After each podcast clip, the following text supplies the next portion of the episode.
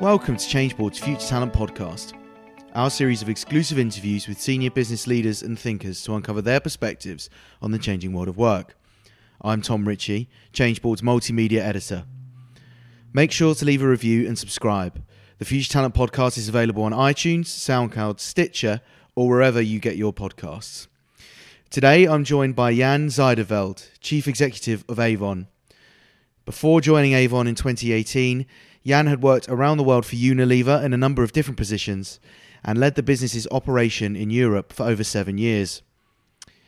Since joining Avon just under 12 months ago, Jan has led a digitalization strategy that has revolutionized the way their beauty products have been sold by their 6 million independent sales representatives around the world. In this podcast, Jan talks about being a male CEO for a brand that calls itself the Company for Women how he has approached digitizing Avon services, and gives his advice to other leaders on leading a business through a period of disruption and innovation. Jan, thanks uh, so much for speaking with us today. Um, I thought we could start with uh, just a quick introduction to yourself, your career. So, what has been uh, your career path, and what has your experience uh, been of leading Avon for the past year?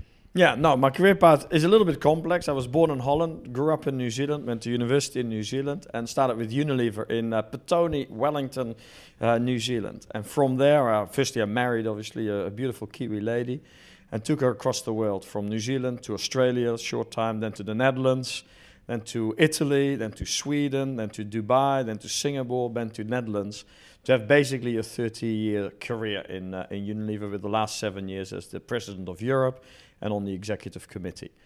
And then, well, basically, this time last year, uh, the opportunity of Avon came along. And I decided that, uh, yeah, such an iconic brand, iconic business model, uh, but a company that hadn't been doing very well, that needed reinventing, was the challenge for me to, uh, to try something new, to try a new adventure and see whether we can yeah, help bring this great business and great brand back to, uh, back to life. And I just wanted to, to touch upon something before we kind of move on to the digital transformation piece um, that, that you'll be speaking about at our conference as well in, in March. Um, you are the first male appointed CEO of Avon in almost two decades. Um, and I noticed on the way into the building that, you know, it says that the, uh, it's a company for women. Um, how have you approached being a man at the helm of a company that calls itself the company for women? Now, I think a couple of things. First of all, this is a company that's 130 years old. So, uh, and for most of its history, it had all male CEOs. Mm. Uh, and then, of course, it had two very good and iconic uh, lady CEOs. And, uh, and now I've come back to do that. But I think it is more about, you know, it's, it's a few dimensions to this. One, it's not about being necessarily male or female, it is about representing what the company stands for and what the values of the female values stand for. And I think the nice thing about Avon is that it is a company that is, of course, has products for women, mm. sold by women, and that was invented by uh, by a founder 130 years ago. And I strongly believe in that to have products for women, sold by women. And the core role of this company, therefore, is to offer amazing products. I think we have great technology product. In fact, at really amazing value because we don't pay for all the other expensive advertising, the expensive value system that many other companies, prestige personal care companies have. We make the products, we invest in the technology, and we give some margin to the ladies to provide the livelihoods for themselves. And I think that is a product, a, a, company for women that provides livelihoods to women to be able to do that, to have offer great products at great value. And that's what I believe in. The second thing that this company has done over the years is stand for women's values. So we really believe not only providing livelihoods to people, great quality to people, but also stand for the things that are important to women. Breast cancer, you know, we have given almost a billion dollars over the lifetime now to the really awareness and action plans and support around breast cancer. And I really feel proud about that. The second thing we've now picked up over the last few years is violence against women. So mm. if you see what we're doing as a company around the world is to really make people aware about the big issue about violence against women and girls. We've helped change legislation in Argentina. We've created awareness and, and, and help uh, lines for people. So we are really a company that, that has a DNA of woman inside. I happen to be a male, but I mm. strongly believe in what we do and our purpose of, of our business. Okay, and um, so to move on to the to the digitalization of, of the business, like you said, it's 130 years old. It's a, a business that's kind of famous for the way that it distributes its products. Um, but in 2018, you launched uh, a new strategy for the business, um, introducing a new e-brochure amongst other things. Uh, so could you explain that the, the kind of like the new product uh, in a bit more detail and, and what that means in practice um, for your representatives? Yeah, so I think we've been selling, as you know, uh, woman to woman via brochure for a heck of a long time. And that's a good business, it's a nice business, and lots of people want to do that. But what we realized is that, you know, there's, there's now the internet, there's the technology. And how do we create a business where we maintain that direct connect? But add, which is a high touch business, but add high tech to it. Mm. So how can we not only have a, a, brochure that's physical, but start it off with an e-brochure that you can have that brochure distributed via WhatsApp or via Messenger or via Facebook, and that can people look at the brochure on their phone wherever they are, whenever they are, and buy products from that. And that is a huge a new initiative that we started immediately after I came is now in 50 countries already. And 10% of all the views of brochures around the world now is already via this e-brochure, which we launched only six months ago. Uh, and through that, of course, we reach a whole new generation of people, younger people, different moments, different time, different experience. And now we're starting to obviously think about different types of brochures, more focused brochures, differentiated brochures, more frequent brochures. So we can set up a whole new business really not just only on the physical brochure, but also on the digital brochure. Mm. So reaching new people, new times, new mechanisms, faster, more modern, in a fun way, uh, to get this business in the 21st century. Yeah. And one of the obviously one of the the, the key problems that you would face in in launching um, new products in this way would be. Uh, how can you communicate that change in direction to your customer base? So, how did you go about communicating that change? Well, you, as always with these things, we have really invested in training, training and development. We have six million beauty entrepreneurs out mm. there. Some don't want to change, but yeah. a big percentage of them um, really see this as a new opportunity to grow their business, to reach new customers, to not just knock on 10, 20, 30 people doors, but now they can put it on their Facebook page with 100 friends or 200 friends or 300 friends and really drive that. So we've identified the people that are really keen to grow their businesses, to develop their businesses, and then train them and develop them and help them. And then the third thing, which is always so important in these things, to find hero users, find the people that are really good in a country of the, the, the people that get it, and let them teach the teacher. You know, mm. when you have a network of six million people, we can't do all the teaching ourselves.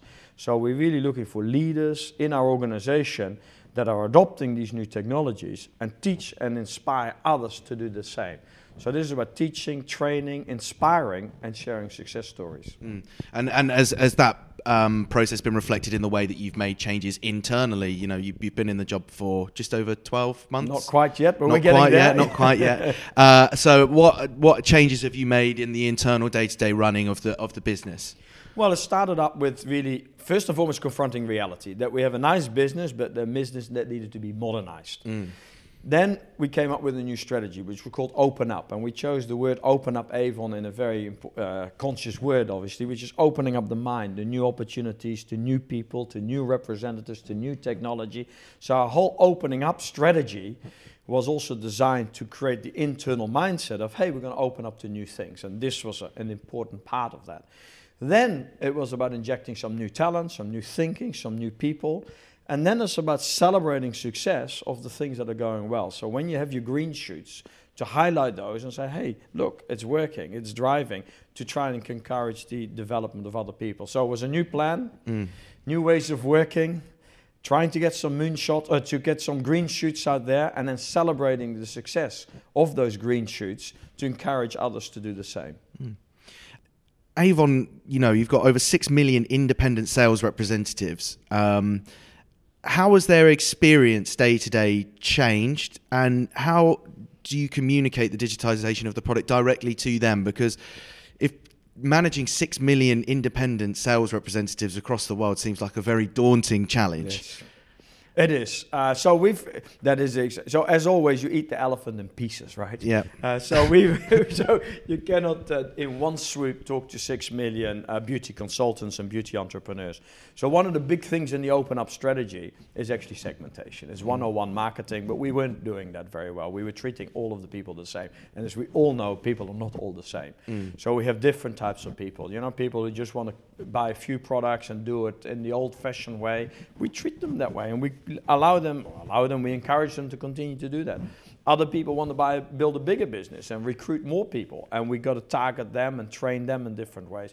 Other people, what we want to want to become an e-rep. We call them now sort of the digital rep, and we target them. So it's about really segmenting the different representatives that we have in the mm. different countries, and then try and create support and training mechanisms to help them become more successful. So it's all about, and one of my big words is to de-average things. You know, average is, is mm. awful. Yeah. We really got to de-average things. How people are in Moscow are very different how they are in rural Ru- Russia. How mm. people are in Sao Paulo are very different than they are in the Amazon. You know, a, an older retired person that likes to sell her products to her maybe older generation ladies in her apartment block is very, very different than my 24-year-old y- y- young daughter living in London wanting to earn maybe 100, 200 pounds extra mm. with Avon products, but she's going to do it in a very, very different way. So this whole theme about de-averaging and finding the right solutions for those people is, I think, a huge insight that we're driving. And of course, that's that wouldn't have been possible without the advent of these new products, because obviously in the past it might have been that the de-averaging might not have actually been been possible. You're exactly right. So also our portfolio we're adjusting. So you know some that, certain people we want cheaper, more everyday products, but in the cities and the urban places they'll want more sophisticated, higher value, better quality, higher price products. I mean in in Central Europe right now we're launching a new mix called Mission Y, mm. which is a premium skincare mix. But ladies can only sell that if they've been certified to sell that. So if you want to sell Mission Y in Eastern Europe, you've got to go and come for one day training, get a certificate, get a whole support mechanism to be able to sell these more sophisticated products with the digital tools around it to be able to support that. So it's again about de-averaging and finding the right solutions for the right people. Yeah, and that, this kind of brings me on to my next question, actually. So, um, one of the factors in making uh, success of digital transformation, um, and this is something that we speak to a lot of uh, HRDs and CEOs about, is that you need to put the talent over the technology. Now, the technology can allow you to make the changes that you might want in your business, but if the people who are actioning that plan, in your case, the six million independent sales representatives, the people who work here with you in, in the central office, um, if they don't buy in, then the technology can only do so much. So, how do you make that happen in progress, in practice? How do you put talent over technology in the course of a change like this? this? is a huge, uh, you know, you got in some extent you got a legacy business with legacy talent, Mm. and we want to modernize the business. And as part of that, you got to get some injection of new talent, but you also got to organize it differently. So when you start thinking about, first of all, it starts with the really basic: Can your core operating systems cope with this? Answer is no. So you need to modernize some of your core systems. Then you need to develop the new tools uh, and new, new, new digital technologies, i.e., the engineers, which we didn't have. Uh, and there, in a more open way, we're partnering with many more different companies because we don't have to do everything ourselves in this company anymore. We've got to go and partner with different people to get the tools and the technologies, and we're putting in lots of new tools and technologies. But then once after that, you need the drivers. I mean, I'm now talking about the analogy. Some people build the Formula One car, some people drive the Formula One car. You don't want the driver to build the car. Honestly, you don't want the people who build the car also to drive the car. So you need, you know, uh, uh, you need all sorts of different people to put this thing together. And then the drivers are then the final users of the product are the ladies. But not all six million of them will want the tool, but maybe one million or half a million. They may want different tools. So you've got to think through the whole process of the builders, the drivers, the early adopters, and then the rollout of these things to rewire whole, this whole company become to become the digital social selling beauty company, which is my vision. But it's about tools, it's about technology, it's about people, it's about wiring, and pulling all of that new cocktail together is an exciting journey. Yeah. And uh, so we touched on it briefly that you'd be speaking at our uh, our conference in March, and um, we recently spoke to Scott Snyder from Heidrick and Struggles about his book um, Goliath's Revenge, and that was about what large businesses um, with a legacy such as Avon can learn from the Silicon Valley startups, the agile smaller businesses. Um, so I'd kind of like just to ask you, what do you think is is the key lesson that a small business yeah. can teach a large business such as yours, but then also vice versa? So what can smaller businesses, the the, the agile businesses, learn to scale? Their their outputs. Yeah, there's this big debate. You know, small brands are more successful than big brands. Uh, everyone's saying this. I don't agree at all. It's relevant brands and irrelevant brands. You can be a relevant small brand and grow fast. You can be an irrelevant big brand and decline. But there are many relevant big brands that also decline. So it's not about big or small. It's about relevant or irrelevant. Some of the big companies and brands have become irrelevant because they lost touch with their consumer base and smaller relevant brands pass them by. But it's not because they're small, it's because they're better. Mm. So then you fa- start unpacking what makes them better. And there's a few things that makes them better. Most of those more successful companies, big or small, are better connected to the consumer, mm. are more in touch with what's happening in the marketplace. And the risk of a big company is that you become so self obsessed and so busy with yourself, you forget the reason why you, in fact, exist. So, a small company and what we're adopting is this small company mindset are some of the principles that I, I, really strongly believe in that have to be put back in a big company. The first one is really solving consumer and customer problems and becoming obsessed with the consumer and the customer. And one of the things that I'm sure and I hope you would find in Avon is that we have a new boss, and that's not me. The boss are the 6 million beauty consultants and the over 100 million people that use us. And I all the time talk about our boss. Are we serving our boss? And that's what successful small or big companies do. They put the boss back at the center of the business. The second thing is they have different ways of operating. Big companies, because they're big, they do processes, linear, you know, this and hand over to that, that takes long.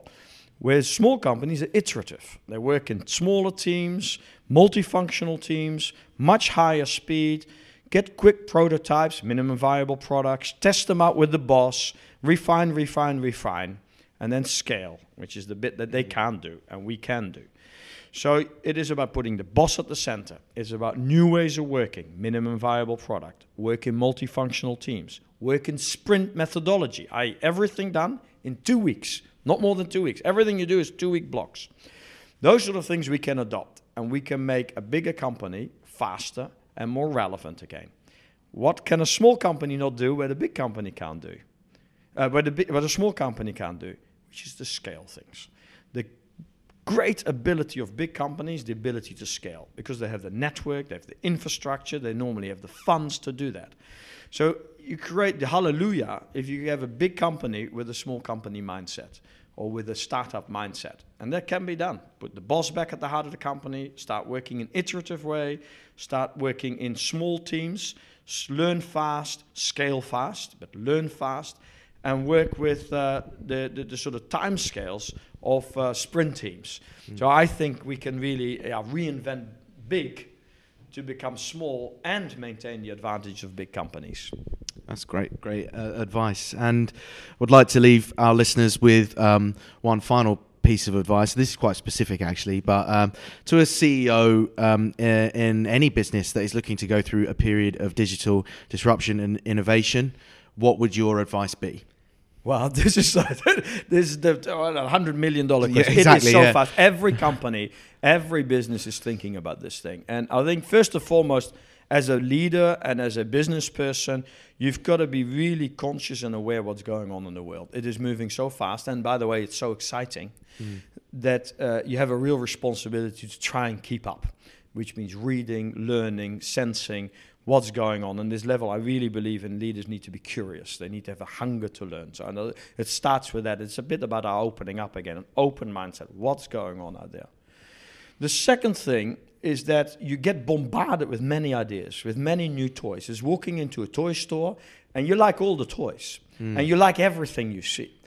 And what you see is that that is super dangerous because you jump from one thing to another and you think that this toy is better than that toy. And by the time you picked up one toy, you want the next toy. So the next thing, which is more difficult, is to really understand your current business, what's important in your current business, and think about technology as an accelerator or a, a, a, transformer. But it's not the, it's not it's not the technology. It is that the technology helps you transform whatever you think you're good at and where you need to make the changes. And when you see great companies that have broken through or have done something different, they have used that technology to make their business stronger, to make whatever they're good at stronger. So in our case, it is about how can I turn our six million entrepreneurs into micro influencers? You know, mm. there's a huge trend about you know, it's to some extent mistrust of big brands, big organizations, big institutions. People trust their friends again, and so if I start thinking about this thing, I've got a business that is high touch, high person, high people. It's people power. It's woman to woman. It's communities. It's close to people.